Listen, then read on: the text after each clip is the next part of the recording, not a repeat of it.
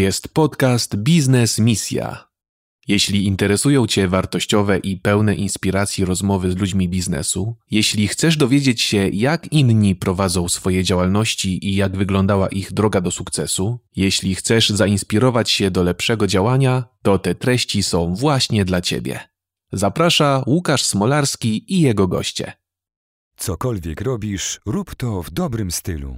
Lancerto, partner biznes misji. Witam wszystkich bardzo serdecznie. Dzisiaj wyjątkowy gość, pan Krzysztof Tytko, inżynier, ale też ekspert od wielu lat, ponad 40 lat doświadczenia i jakby też wiem, że pan się interesuje zasobami naturalnymi Polski i mamy dzisiaj taki temat bardzo ważny. Niestety nie jest może on pozytywny, ale warto o nim rozmawiać, warto edukować społeczeństwo, żebyśmy mogli no, dbać o naszą planetę, o przyszłość i o przyszłość Polski, w której się znajdujemy, więc bardzo miło, że udało się spotkać. Ja również serdecznie dziękuję za zaproszenie. Pozdrawiam Pana i witam wszystkich słuchaczy. Panie Krzysztofie, to chciałem zapytać o tą aktualną sytuację, która, w której teraz jesteśmy. Wiem, że była świeża rozmowa na temat tego, że chcą trochę wysprzedać Polskie i Polskę i, i, i czeka nas trochę ta katastrofa związana tym 10 października, kiedy ma być połączenie PKN Orlen i PGNiG. I chciałem, jakby Pan mógł też trochę przybliżyć tym, co nie oglądali całą sytuację, dlaczego to jest niekorzystne dla nas jako kraju i, i jakie to niesie zagrożenia. Proszę Państwa, e, Polskie Górnictwo Naftowe i Gazownictwo e, SA jest to spółka notowana na giełdzie. E, tam ma e, skalę państwa, 70, około 72% y, udziałów. Reszta to są, y, jest y, Niderlanden, National Niderlanden ma około 2,5 i OFE Santander Bank też OFE ma też około tam dwóch. A reszta to jest akcjonariat taki rozproszony. Ale w czym jest potęga e, PGNiG. No to jest to raz, że ona jest e, w większości, zdecydowanej większości jest Skarbu Państwa, czyli polskiego narodu, czyli ewentualna wypracowana dywidenda przez tą spółkę, ona bezpośrednio jakby korzysta z niej Skarb Państwa, a pośrednio my Polacy, bo Skarb Państwa może przeznaczyć tą dywidendę czy to na fundusz emerytalny, czy to na fundusz zdrowia i tak dalej, i tak dalej. W jaki sposób pośredni my, my z tego korzystamy.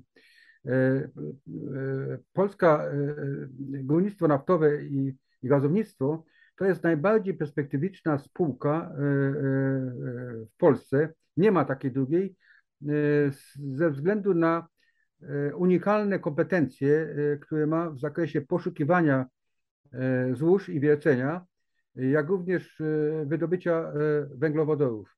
Ponieważ węglowodory będą w przyszłości, a głównie wodór, bo węglowodu to mamy gaz e, CH4 plus e, inne gazy pochodne, tak samo jak e, ropa naftowa, ale tak samo dotyczy to węgla, ponieważ z węgla w przyszłości bezpośrednio poprzez proces podziemnego zgazowania można wydobyć węglowodory, jakim jest wodór, tlenek węgla, dwutlenek węgla i tak dalej, i tak.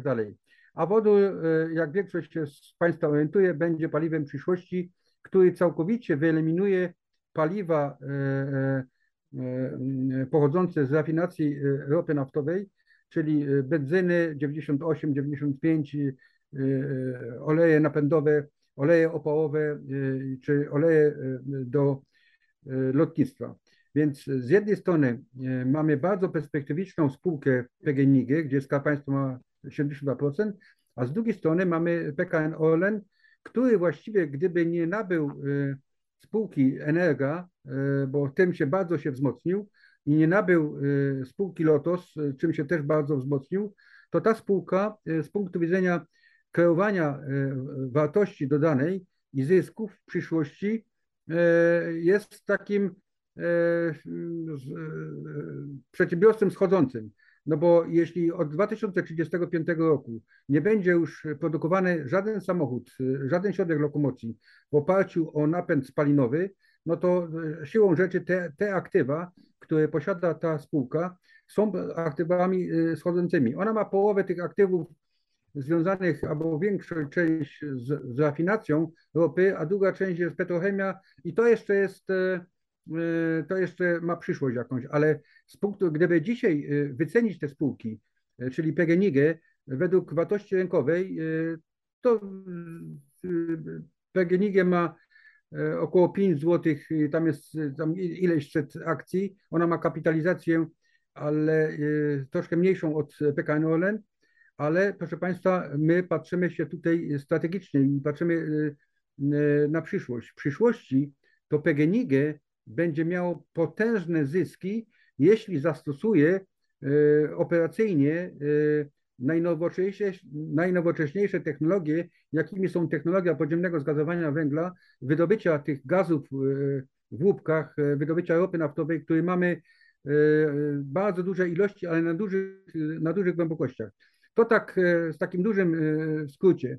Więc jeśli mhm. dojdzie do połączenia 10 października, to będzie oznaczało, że Skarb Państwa w sposób radykalny zmniejszy swój udział w, w, w tym nowym koncernie e, PKN Orlen, e, PGNiG jako największa marka, jedna z największych marek, e, jej znak firmowy, jej logo zniknie, bo ona zostanie wykreślona z KRS-u i oczywiście Skarb Państwa będzie miał już nie 72, a 50 parę procent, czyli stopniowo Skarb Państwa oddaje akcjonariuszom reprezentujących obcy kapitał e, prawa do, e, do tej dywidendy i prawa do czerpania potężnych zysków.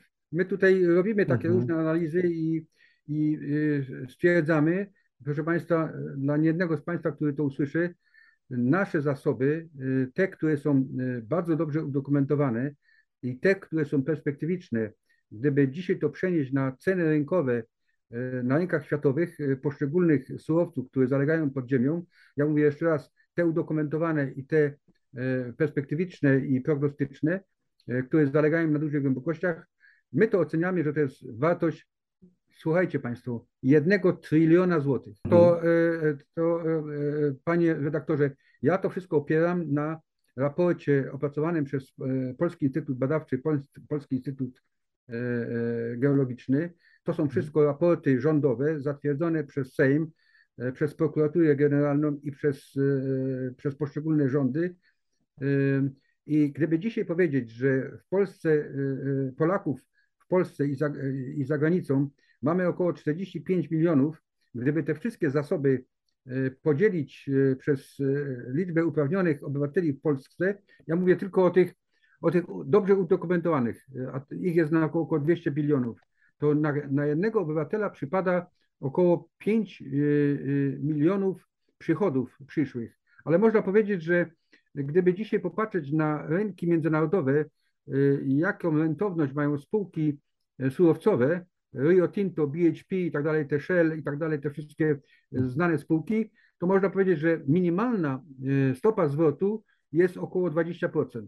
To gdyby teraz przyjąć, że przychody na jednego Polaka są 5 milionów y, możliwe do uzyskania.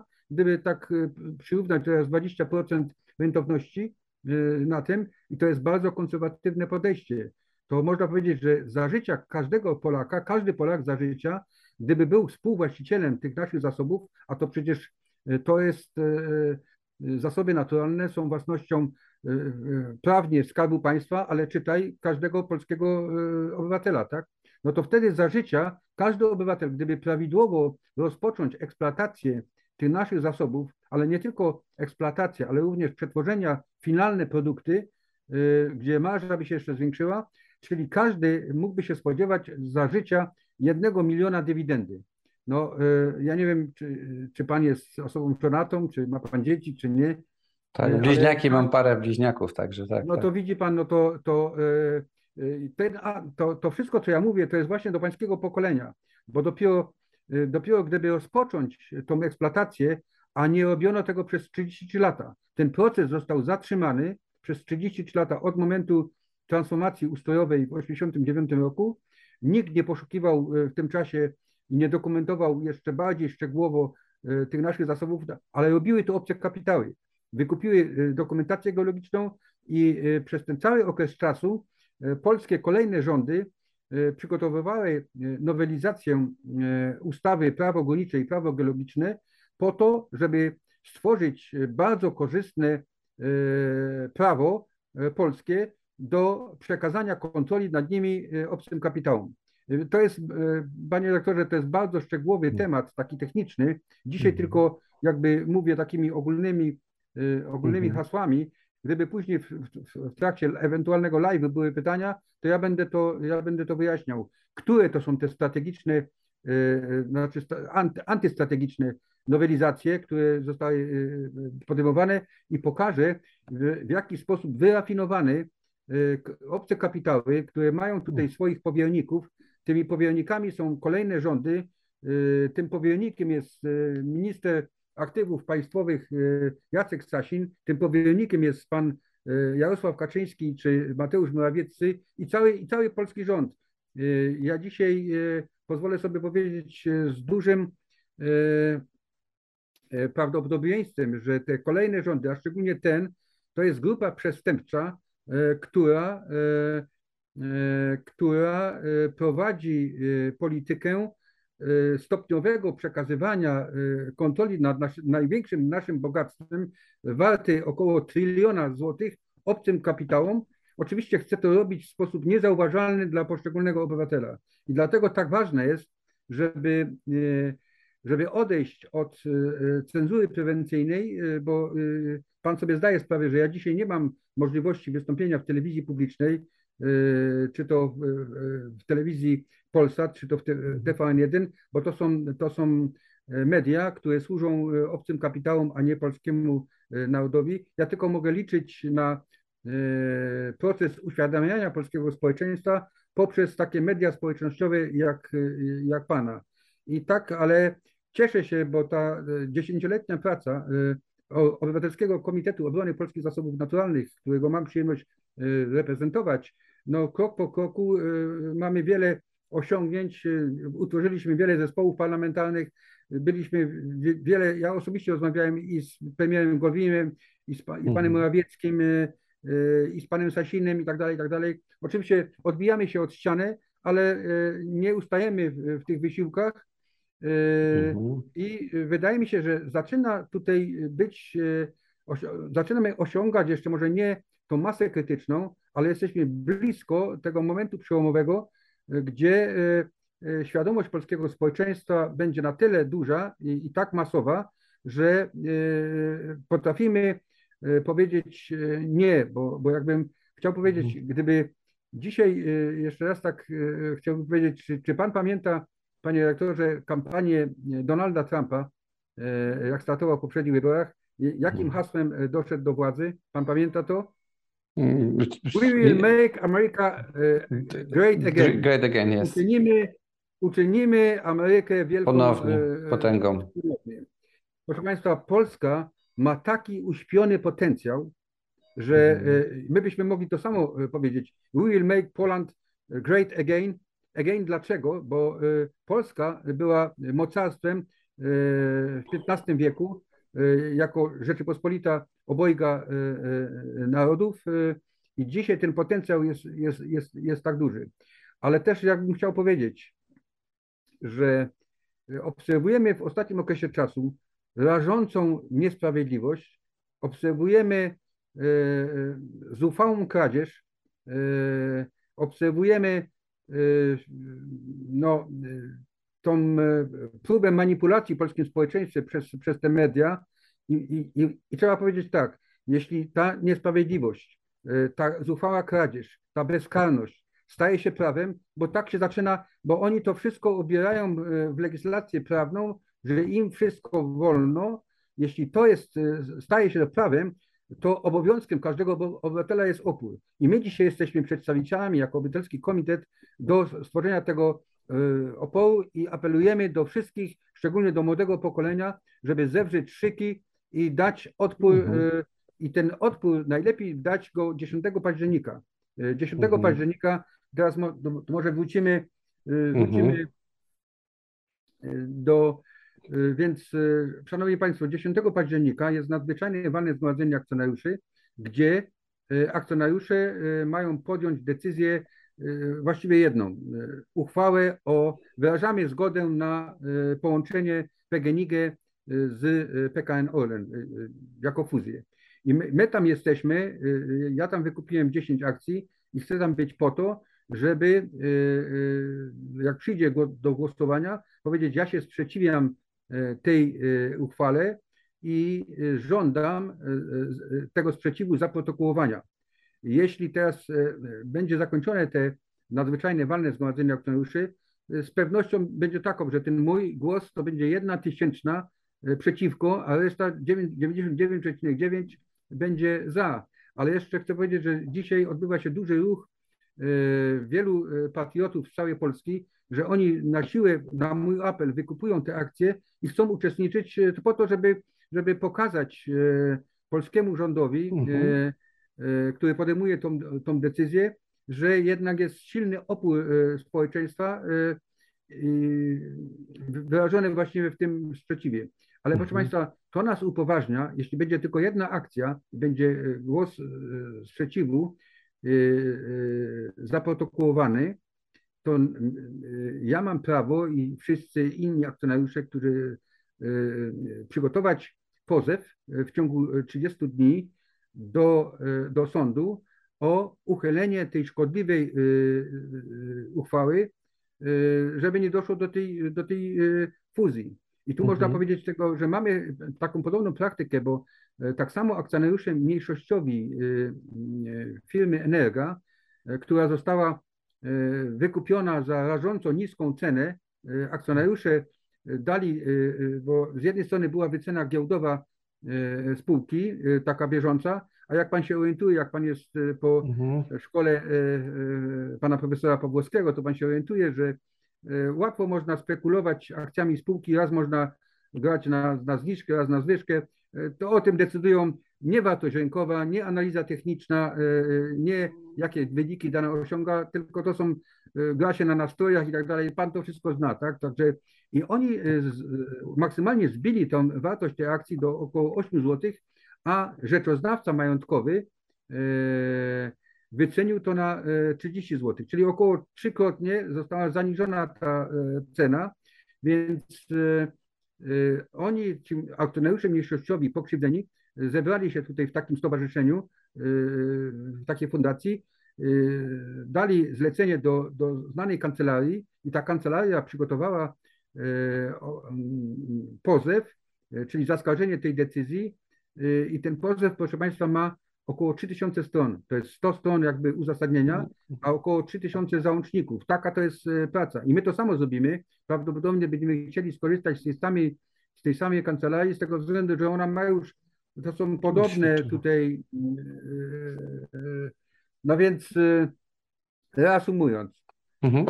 gdyby, gdyby, panie redaktorze, gdyby doszło do, my popieramy tutaj to, co się mówi, chcemy, żeby powstał narodowy czempion, narodowy czempion multienergetyczny, żeby mógł mhm. lepiej konkurować z koncernami tutaj europejskimi na polskim rynku i tak dalej. My się z tym zgadzamy, ale pod jednym warunkiem, że to jest spółka strategiczna, a strategiczna spółka powinna być pod kontrolą skarbu państwa albo polskiego, albo właściciela, a właścicielem jesteśmy my, bo tak w dalszej perspektywie, to ja widząc, co się dzieje, Y, y, przygotowuje referendum ogólnokrajowe y, w ważnych sprawach dla państwa i celem tego referendum ma być, czy jesteś za uwłaszczeniem każdego Polaka na zasobach naturalnych.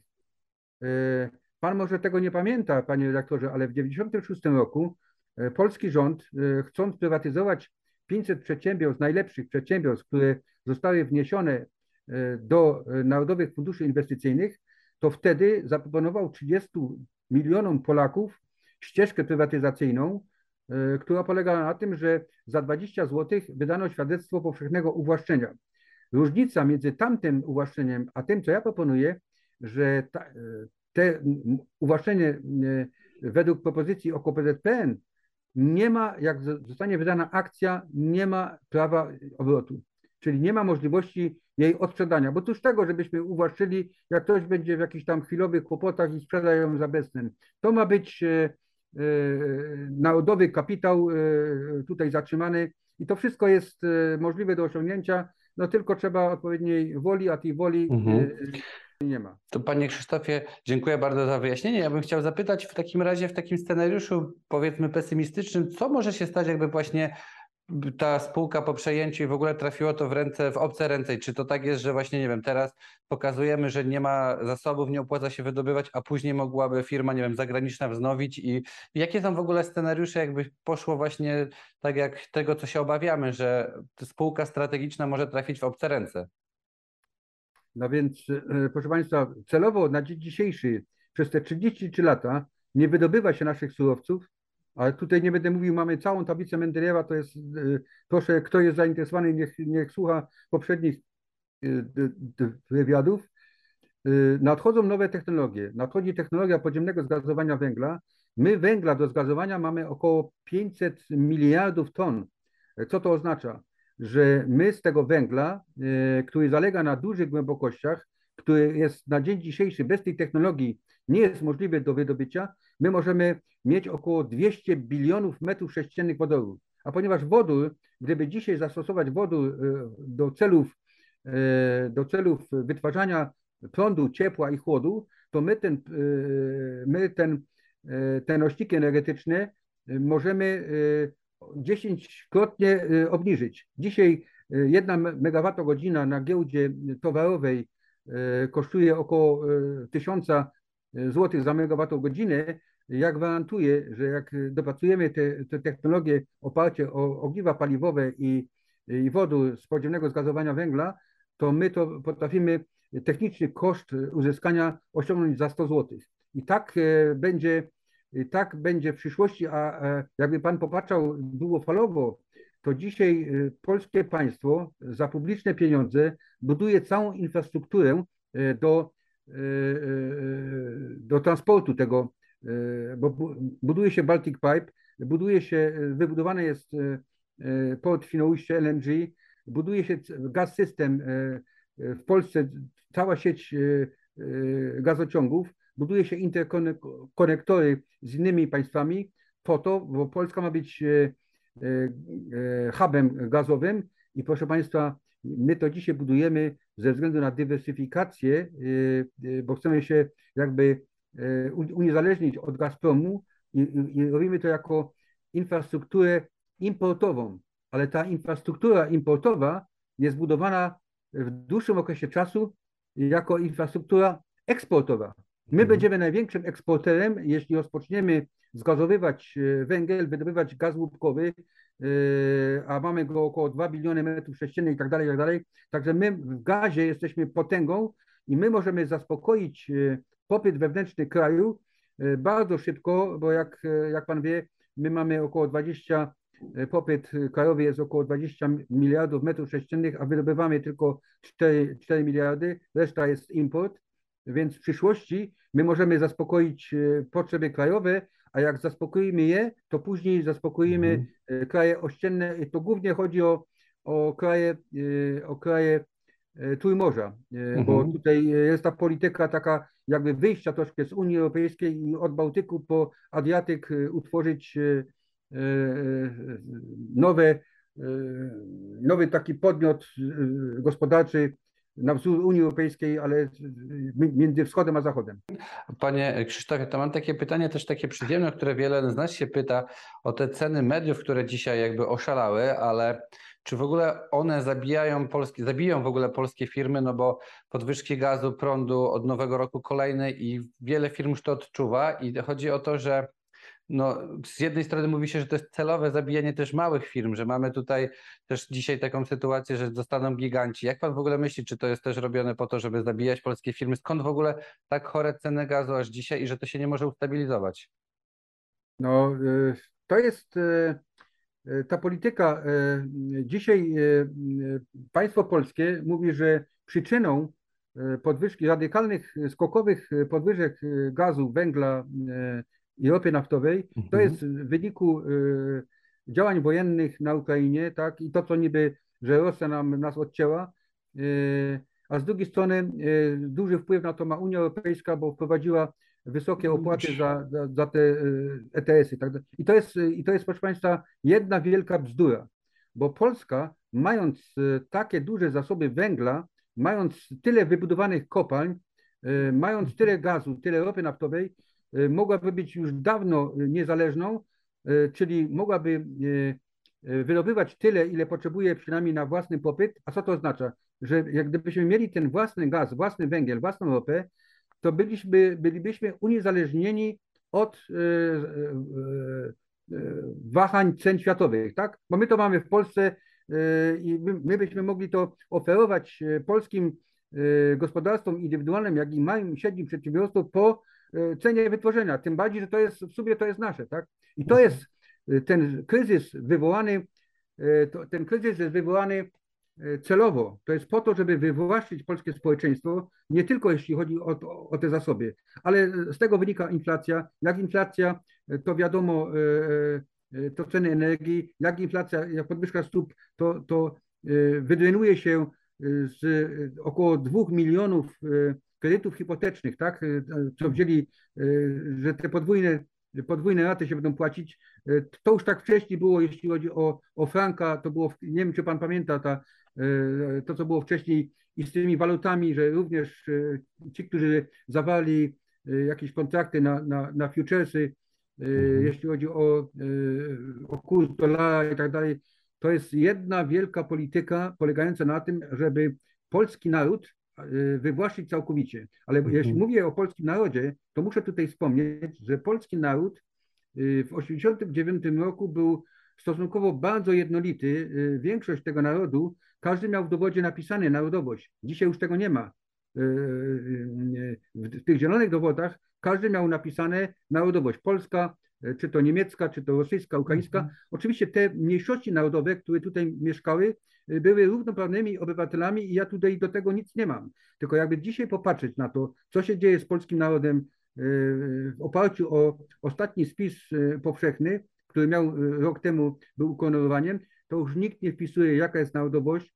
Teraz żeśmy przyjęli 6 milionów Ukraińców, co roku przyjeżdża, dostaje obywatelstwo tyle obywateli Izraela i tak dalej, i tak dalej. Czyli ta nasza struktura etniczna, już ten naród jest coraz to bardziej e, zróżnicowany, tak? A mhm. czym jest bardziej zróżnicowany, tym jest gorzej dla nas, e, bo e, no, zobaczymy, jakie tego będą tu, tu efekty. Nie? Konsekwencje. Teraz... Mhm. Że, że, pan, że, że o tym możemy porozmawiać. W ogóle no też jak jesteśmy przy tym temacie i Pan właśnie tutaj mówi, to też się zastanawiają ludzie, wszyscy teraz myślą, co będzie z tą zimą, czy rzeczywiście może nam grozić takiej krytycznej sytuacji przerwy w dostawie tej energii? Czy, czy, czy myśli Pan, że to już w Polsce w tej zimie może, może dotknąć y, nas obywateli? Uważam, wie Pan co, no to, to jest naprawdę jeden wielki skandal, że mając tyle kopalń, my nie potrafimy wydobyć tego węgla i nie sprzedać tego węgla y, po technicznym koszcie, z jakim nawet marzę te 10%, bo myśmy zrobili taką analizę, że dzisiaj E, mhm. Z polskich kopań e, można wydobyć węgiel po koszcie około 100 e, dolarów.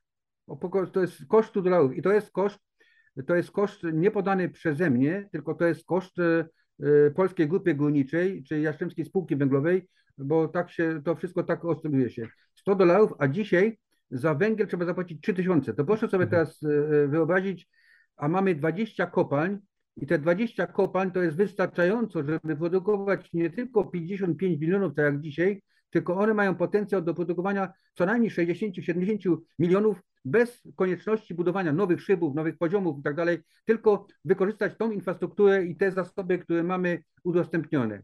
Więc to jest bardzo poważny e, zarzut, który my potrafimy e, e, obronić. Więc ta cena mhm to samo dotyczy, do, do, dotyczy drewna. Polskie lasy to jest, to jest e, spółka, to nie spółka, tylko jednostka ograniczenia Skarbu Państwa, tak? Czyli to, polskie lasy mhm. są nasze.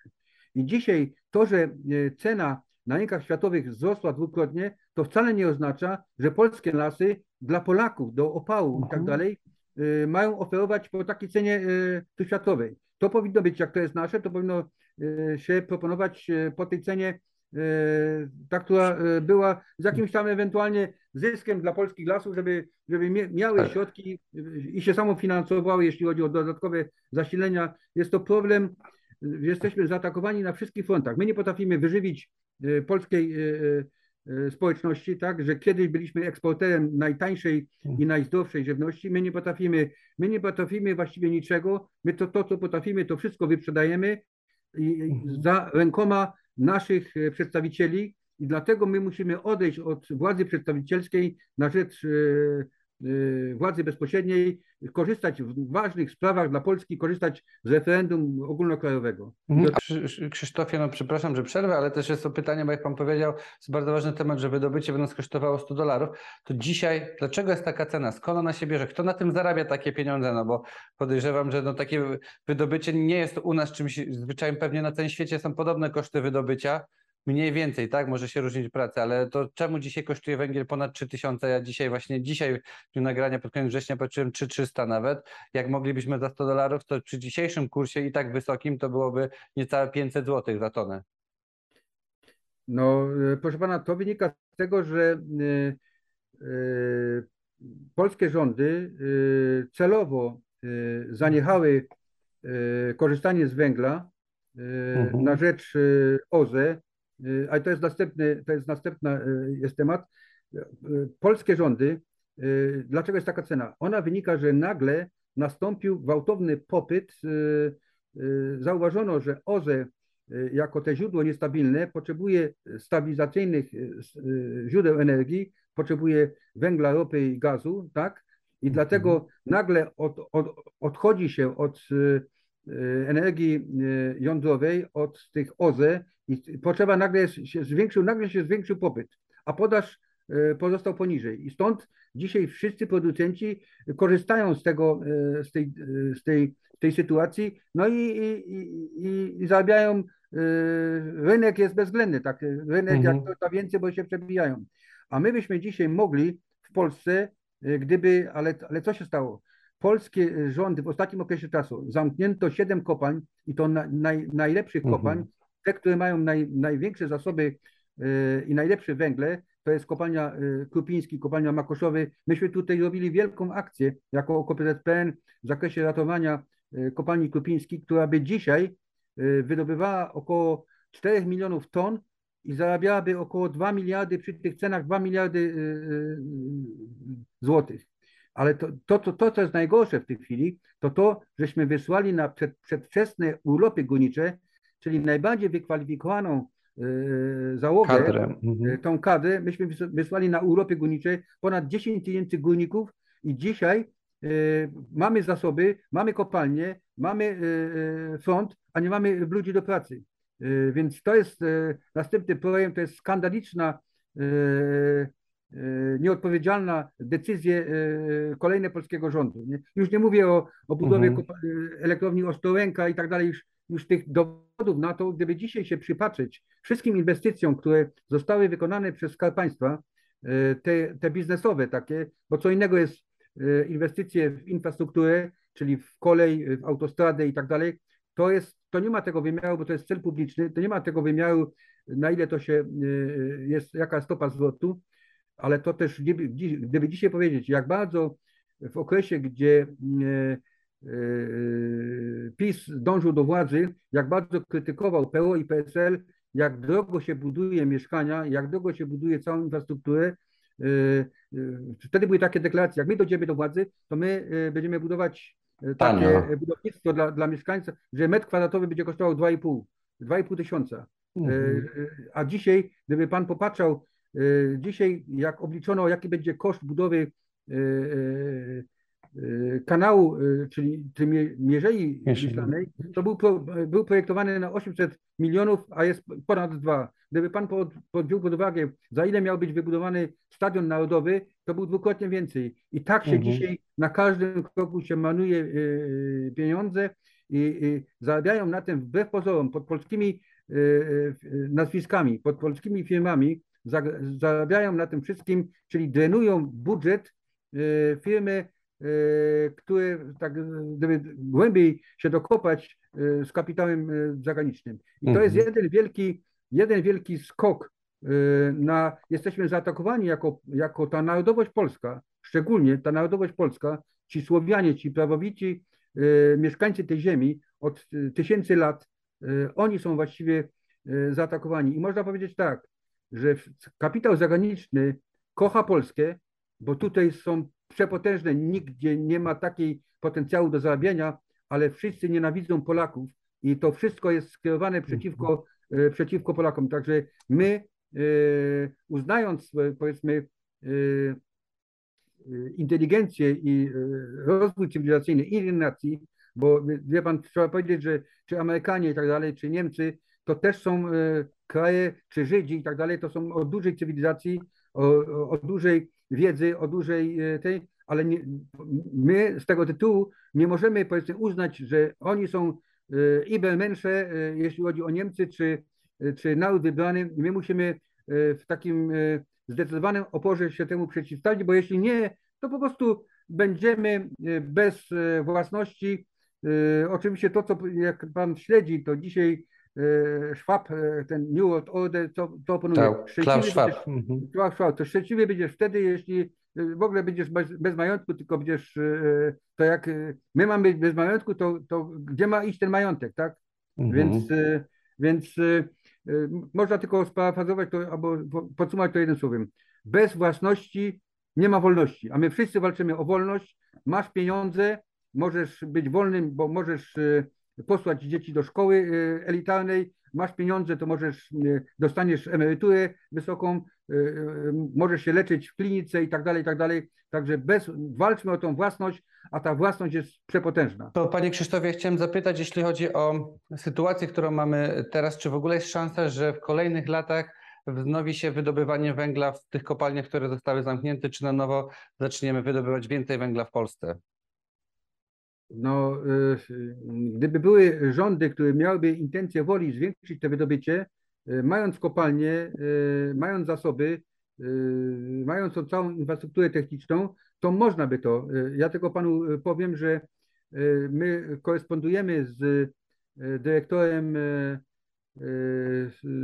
no nie pamiętam w tej chwili nazwiska, ale dwa dni temu żeśmy wysłali odpowiedź, bo oni tworzą zespół, zespół i byśmy zgłosili do ewentualnie wznowienia wydobycia, ponieważ są te deklaracje i w Polsce w ostatnim okresie 33 lat było wiele programów restrukturyzacyjnych, na które wydano setki miliardów w całym okresie czasu jako, jako pomocy po to, żeby, żeby dostosować polskie górnictwo do rentowności i międzynarodowej konkurencyjności, wszystkie spaliły na panewce. Więc myśmy polskiemu rządowi i uważam, że ta propozycja nie zostanie przyjęta, przedstawili mhm. ofertę, co należy zrobić, żebyśmy od samego początku uczestniczyli w tym procesie yy, yy, i myśmy im pokazali 10 punktów, które należy zrobić, żeby, żeby zwiększyć to wydobycie. Yy, więc to mhm. tak pokrótce, bo ja bym to mógł mhm, tutaj omówić, bo tak nawiasem mówiąc, ja kiedyś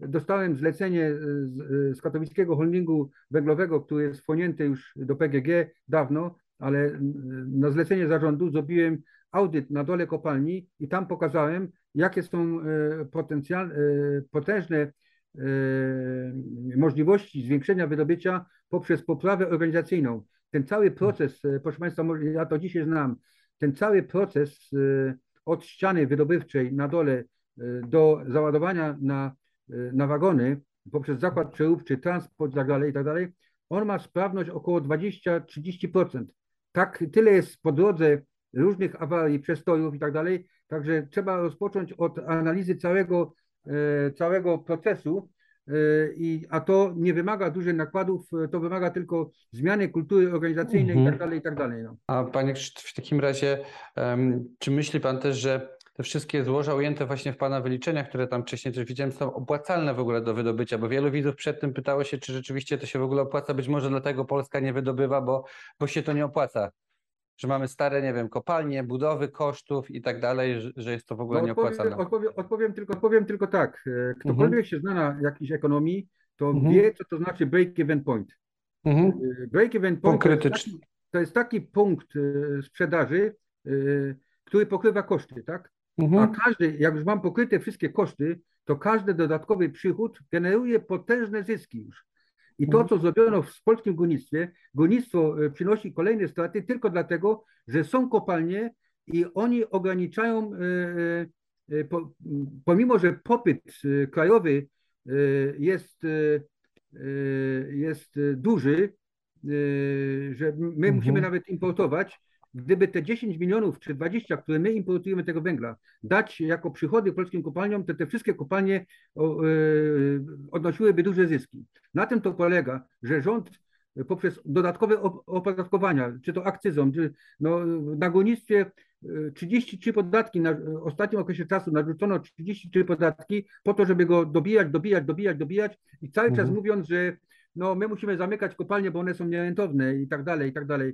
Więc e, to jest celowa polityka e, rządu, łatwo do podważenia, łatwo do udowodnienia, że w Polsce wszystko się opłaca, bo tym bardziej, że wchodzą nowoczesne technologie i te technologie e, jakby pozwalają jeszcze taniej wydobyć ten, ten surowiec a, a dzisiaj to się robi wszystko po to, żeby najpierw nie wydobywać tego, mhm. pokazać, że, e, że to się nie opłaca, po to, żeby to przekazać e, PKN Orlen i dopiero później on jak przejmie e, kontrolę nad, nad naszymi zasobami, bo PGNiG ma 250 koncesji na wydobycie surowców i tu muszę powiedzieć bardzo ważną sprawę, że w międzyczasie zmieniono prawo górnicze i prawo geologiczne że kiedyś nie można było sprzedać koncesji, ale teraz można, ale można sprzedać e, podmiot gospodarczy. I dlatego to e, najpierw dano niby polskiej e, spółce, gdzie 70% maska państwa, dano wszystkie koncesje,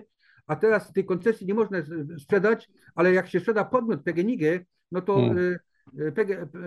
PKN będzie następcą prawnym tych wszystkich tak, uprawnień. Nabywa te prawa. Jest, mhm. I taka jest wyrafinowana mhm trudno zauważalna dla, dla przeciętnego y, obywatela.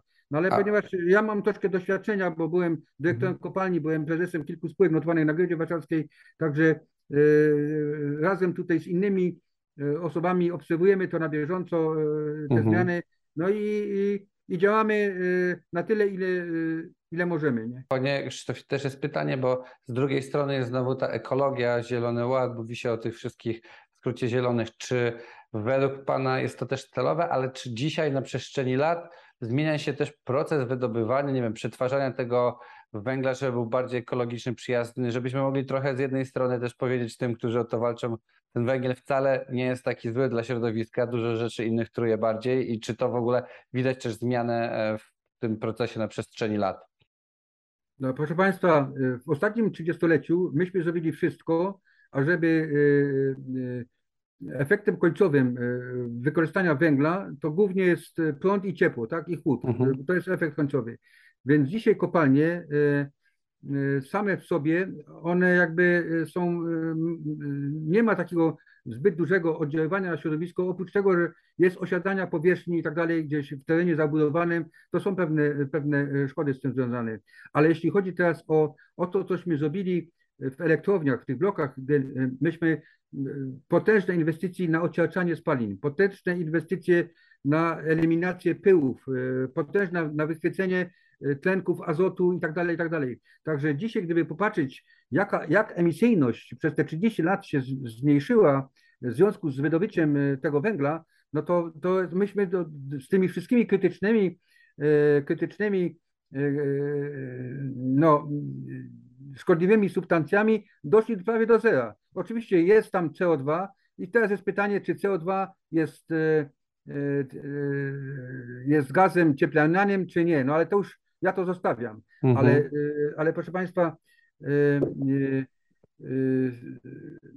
gdybyśmy my zastąpili tradycyjne wydobycie węgla kamiennego podziemnym zgazowaniem, to a, i wydobywali wodór, a wodór jest paliwem trzykrotnie mającym więcej energii w kilogramie niż, e, niż węglu czy, czy benzynie, a poza tym jest zeroemisyjny, to my, my byśmy dzisiaj nie tylko wydobywali energię o wiele taniej od tego tradycyjnego wydobycia.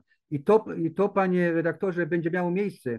Za 2-3 lata oni rozpoczną proces e, wydobywania e, wodoru poprzez podziemne zgazowania węgla. Na razie tego nie ujawniają, bo gdyby to w tej chwili ujawnili, by się okazało, jeśli jest taka duża rentowność e, e, zastosowania podziemnego zgazowania węgla, to dlaczego wy to sprzedajecie? Bo na razie to się chce pokazać, że to jest nieefektywne.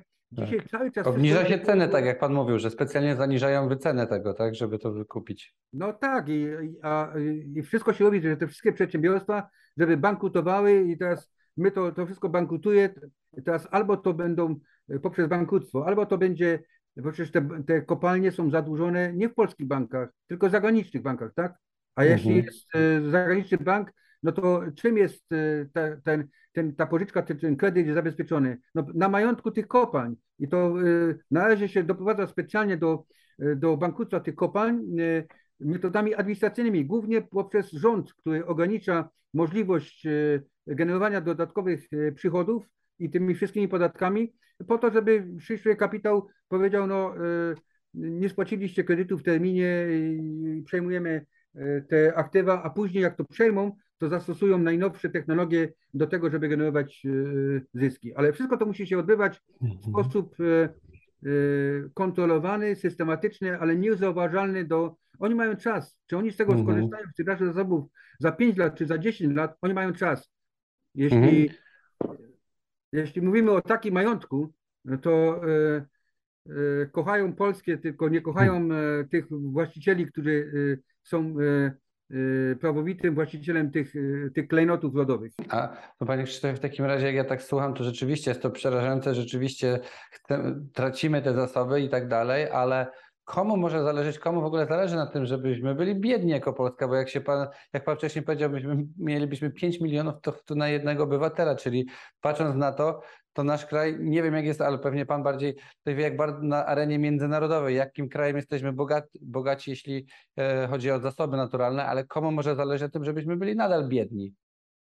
Ale e, tutaj może e, komu zależy? No, zależy temu, który ma świadomość, e, jaki tu jest potencjał i który robi wszystko, żeby, prawi, e, żeby prawowity właściciel tej świadomości nie miał. Bo dzisiaj, wie pan, to jest typowo gra taka, głównie to jest gra nie jakaś rasistowska, e, aczkolwiek Mhm. też bym powiedział, że w ostatnim okresie czasu są pewne przesłanki, żeby myśleć, że inni niech traktują nas po partnersku. Ale to jest typowo gra biznesowa, tak? Mhm. Polski rząd, który jest na usługach obcego kapitału, nie komunikuje polskiego społeczeństwa o tych, o tych zasobach, e, robi wszystko swoimi e, nowelizacją e, prawa, które jest korzystne nie dla Polaków, tylko jest korzystne dla, dla kapitału zachodniego i biznes nie lubi próżni, tak? I tam, Mhm. gdzie jest biznes do zrobienia, to wchodzą ci, którzy dzisiaj mają największą pozycję finansową, medialną, prawną, militarną i, i to, Mhm. co zrobiono powiedzmy w Iraku, to tam e, nie poszły wojska amerykańskie e, po to, że e, Saddam Hussein ma broń, broń biologiczną, tylko po, po ropę.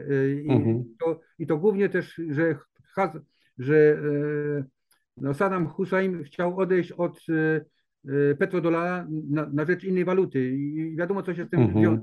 Tak samo Afganistan. Afganistan jest przepotężnym krajem, bogatym e, w zasoby naturalne. Tam próbowano, e, Związek Radziecki próbował tam przez parę lat zająć te tereny, nie udało się i tak samo my musimy, podobnie jak talibowie, się sprzeciwić nie kałasznikowym i walczyć, tylko walczyć wiedzą, walczyć świadomością i walczyć e, totalnym sprzeciwem. Myślę, że no dobrze, że jest właśnie Pan, bardzo też dziękuję, że, się, że, że nagłaśnia Pan tą sprawę, bo jest bardzo ważna. Ja w ogóle dzisiaj jeszcze w radio słuchałem, nie wiem czy to jest tyle prawda, że w ogóle elektrownie dzisiaj mają też długofalowe kontrakty na długie lata i nadal płacą na przykład za węgiel po tam 300 zł. I czy to jest w ogóle prawda, bo nam cena prądu wzrasta i nikt nie mówi, że y, jest y, umowa i tak dalej. Czy jak to w No ogóle taka jest? jest, taka jest, to jest jeden z przykładów, bo wie pan, ja bym tych tematów mógł poruszyć, ale to Mhm. jest jeden przykładów, że w ten sposób, e, ponieważ e, polskie spółki energetyczne, e, PGE, Skarb Państwa 20, 57%, Enea 51%, e, Energa sprzedana, Tauron już tylko 27%, czyli to jest przynajmniej w większej połowie kapitał zagraniczny. I Mhm. w ten sposób, a ponieważ polskie kopalnie są jeszcze Skarbu Państwa i w ten sposób robi się przez ceny transferowe, przez, przez, czyli daje się właściwie za, zarobienia e, polskim elektrowniom, a, a, a polskie górnictwo upada, bo ma, ma upaść. E, I, I na tej zasadzie to jest jeden z tych, z tych takich przykładów, jak Mhm. administracyjnie umowami, które są respektowane przez, e, przez ministra Skarbu Państwa, tak, bo on jest, gdzie tu jest nadzór właścicielski, gdzie tu jest Mhm. dbałość o interes kopalń. To jest Mhm. jeden z takich przykładów, a takich przykładów jest Tak. Panie redaktorze, szanowni państwo, Polska jest zaatakowana na wszystkich frontach. Od zdrowia, od edukacji, od y, małych, średnich przedsiębiorstw, od gospodarstw domowych, od firm, y, od Skarbu Państwa, od wszystkiego. Jesteśmy zaatakowani na każdym froncie, żeby nas wywłaszczyć i żeby się stało to, co mówi Klaus, będziesz szczęśliwy, jak nie będziesz miał własności. I oni do tego y, dążą.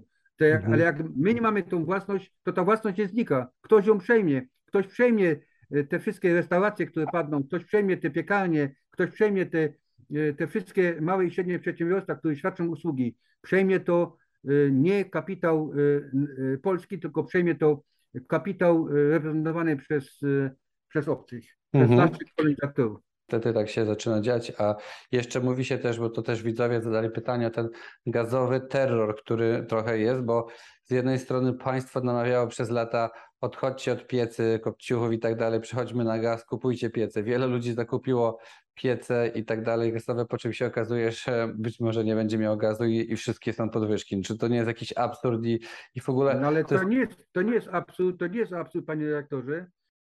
To, Mhm. to jest celowa polityka e, zmienności prawa i zmienności preferencji. E, Przecież jak daje tu, e, są pewne inwestycje, które muszą być długofalowe i tu się tak robi tak, że najpierw jest preferencja do gazu, potem preferencja do OZE, potem preferencja do, e, znowu do, do węgla i tak dalej. To się robi celowo po to, żeby wydrenować, e, bo kto na tym e, straci?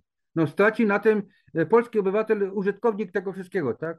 Mhm. I to jest celowa, to jest celowa działalność. Myśli pan, że jeszcze to zdrożeje jeszcze bardziej? Mam na myśli energię, właśnie gaz, prąd, węgiel. Czy dalej będzie drożał? Jak pan myśli? Czy już nie wiem, będzie już, już jest wam, przegięcie?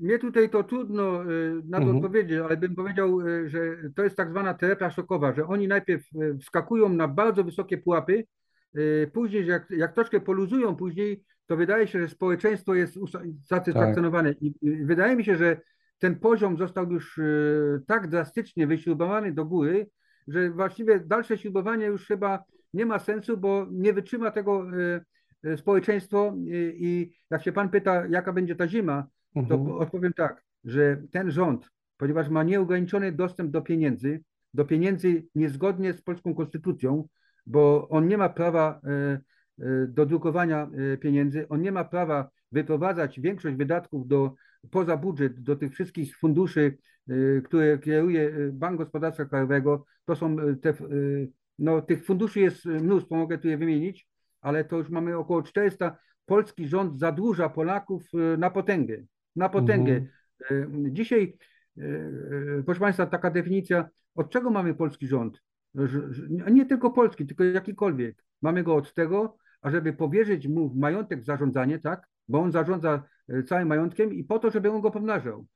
Nie ma takiego przykładu, żeby kto, którykolwiek rząd w 33-letniej okresie transformacji pomnażał, jest tylko coraz to większe zadłużanie, zadłużanie, zadłużanie, a to w sumie zadłużają nas, obywateli. A poza tym, Mhm. że nas zadłużają, to jeszcze nas wywłaszczają z e, kluczowych, e, jak nas wywłaszczą zasobów, to my już nie mamy żadnego potencjału do odbicia. Mhm. Więc jest... hasło, hasło, które głosimy, i to głównie hasło kierowane do nowego pokolenia.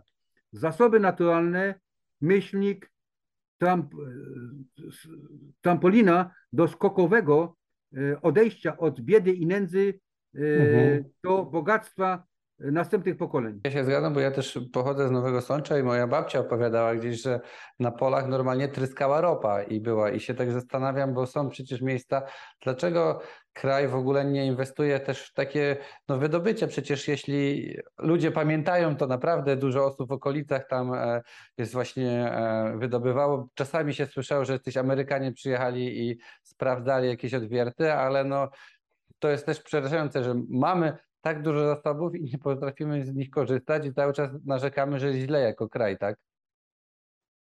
Jak już będzie prawnie to przejęte, to wtedy dopiero się rozpocznie proces e, wiercenia e, e, długich otworów e, do 6, 7, 8 kilometrów. W międzyczasie, to też jest bardzo ważna informacja, że zmieniono prawo górnicze i geologiczne. Na czym ono polega? Że kiedyś, jak wydawano koncesję na kopalinę zasadniczą, jakiś podmiot chciał wydobywać węgiel, e, to a e, węglu zawsze towarzyszy na przykład e, metan, tak? Czyli on dostał on dostał koncesję na wydobycie, mm, na wydobycie i węgla, i kopaliny towarzyszącej, tak? A teraz, proszę pana, po cichu zmieniono nowelizację tej ustawy i mówi tak, że podmiot, który wydobywa kopalinę zasadniczą, idzie na przykład po ropę, przy okazji wydobywa tam gaz, bo ten, ale, ale automatycznie ma koncesję na wszystkie złoża, które odkrył e, w czasie dokumentowania tego złoża. A co to oznacza? Że wydano, e, wydano PGNiG, dlaczego, na czym tu polega ten cały szwindel, taki, wie pan, na wysoką, no, wyrafinowany, to pracują nad tym największe umysły, największe kancelarie, największe prawnicy. Na czym to polega? Że ta, ta, teraz takie PGNiG ma 250 koncesji na wydobycie węglowodorów. One, one tam nic nie mówią o miedzi, o węglu, y, o tytanie i tak dalej, i tak dalej, tylko na, na, na węglowodorach.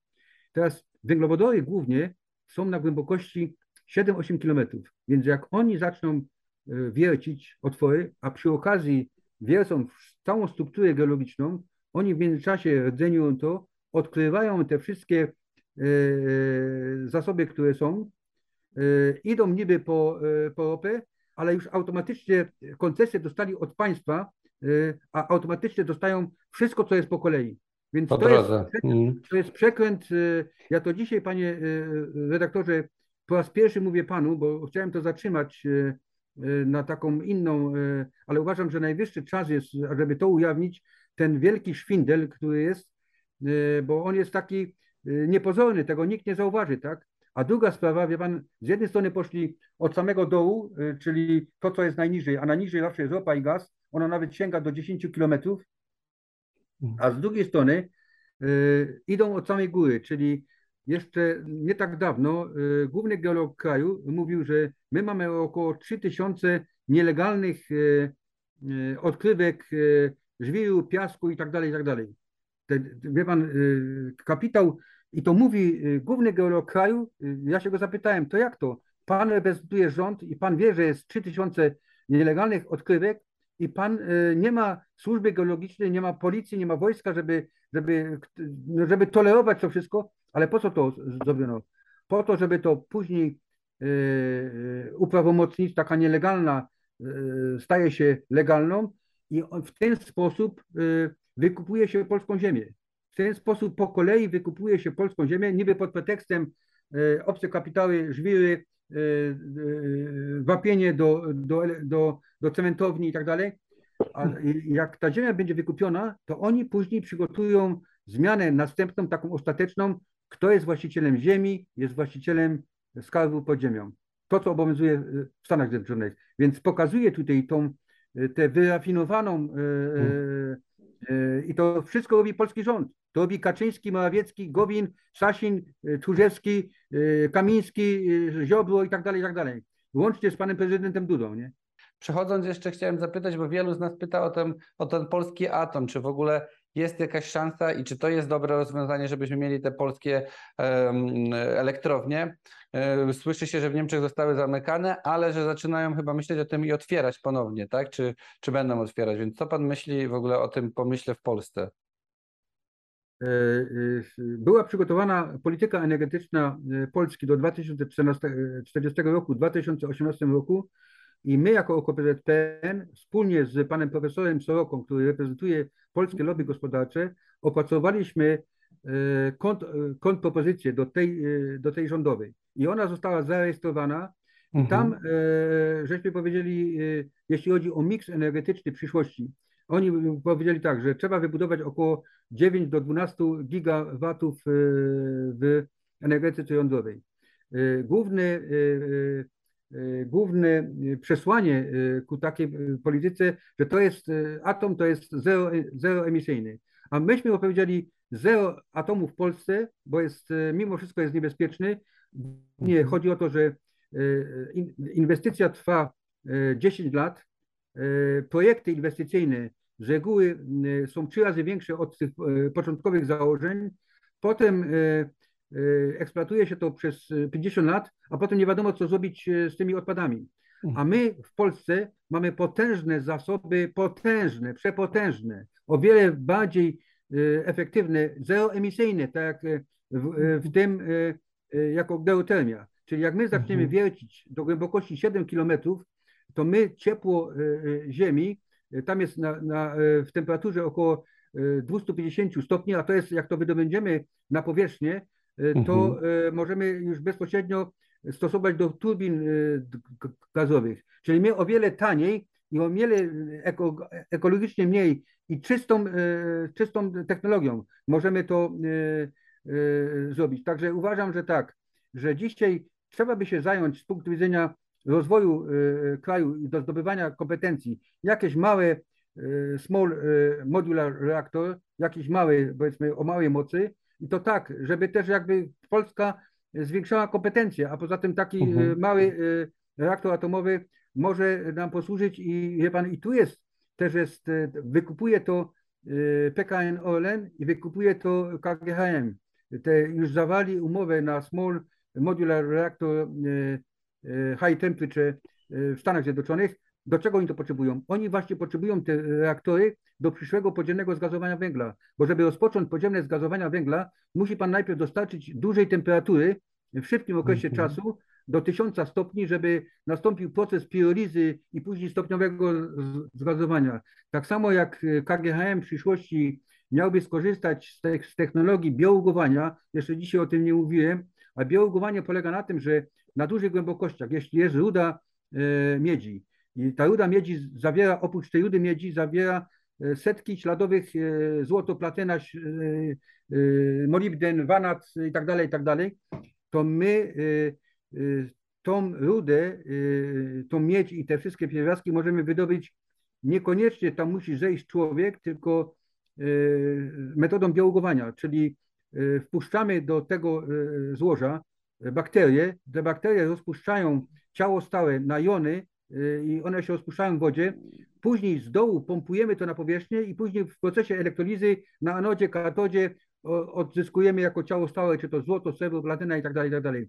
Ale tam na dole potrzebujemy dużej energii e, do wypompowania tego na powierzchnię. I do tego mhm. oni kupują już te small modular reactor. Także ta strategia, o której ja mówię, to ona będzie, wszystko tak będzie. Tak jak mhm. powiedziałem, ta infrastruktura się zmieni z importowej eksportową, bo takim bogatym krajem jestem, jesteśmy i to się dzieje na naszych oczach. Mhm. Gdyby pan się popatrzył się na, na, na strategię OLN-u, jak on teraz mówi, że wchodzi w ten wodór, ale to wszystko stopniowo, stopniowo tak podaje, tylko bo buduje się całą sieć stacji mhm. wodorowych i tak dalej, i tak dalej.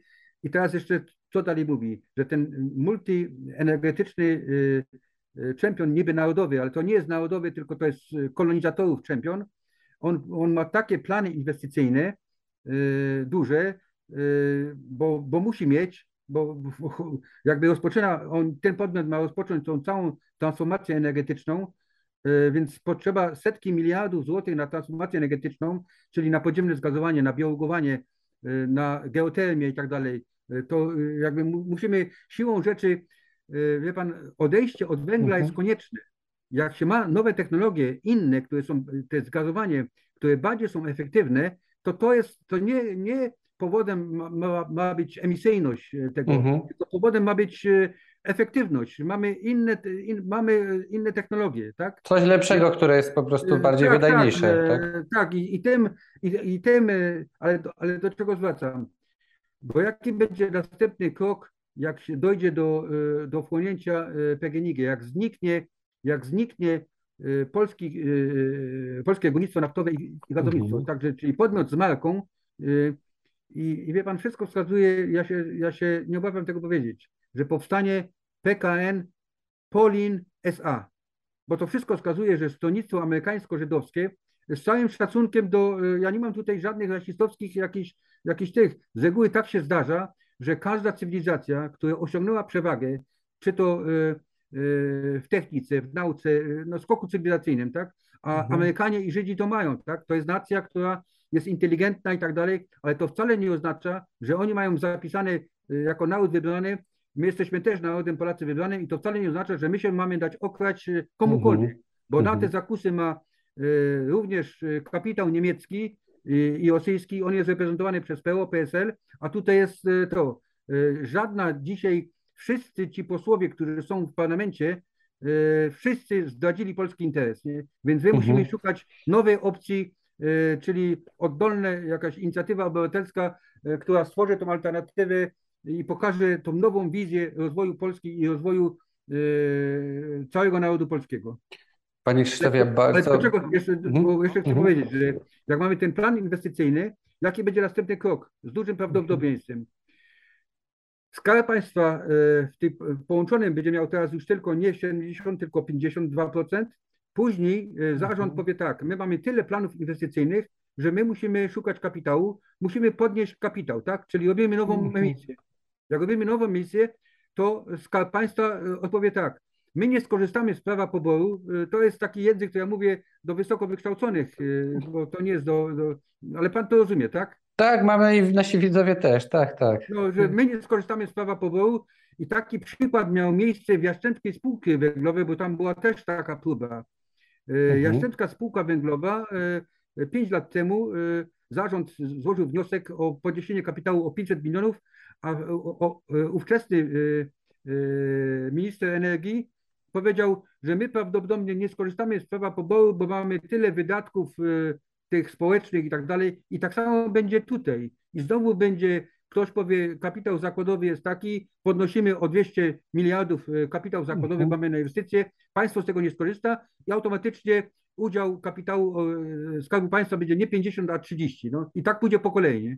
Nie? Widzimy to. Panie Krzysztofie, bardzo, bardzo Panu dziękuję za szerzenie tej wiedzy, która jest bardzo potrzebna, otwiera oczy. Bardzo się cieszę, że są takie osoby jak Pan, że się chce, że ma Pan chęć tego walki i podzielenia się o taką lepszą Polskę dla nas wszystkich, no bo ja też bardzo kocham kraj, jestem bardzo patriotą, chciałbym, żeby moje dzieci, żebyśmy tu mogli dobrze żyć i się rozwijać i iść w dobrą stronę.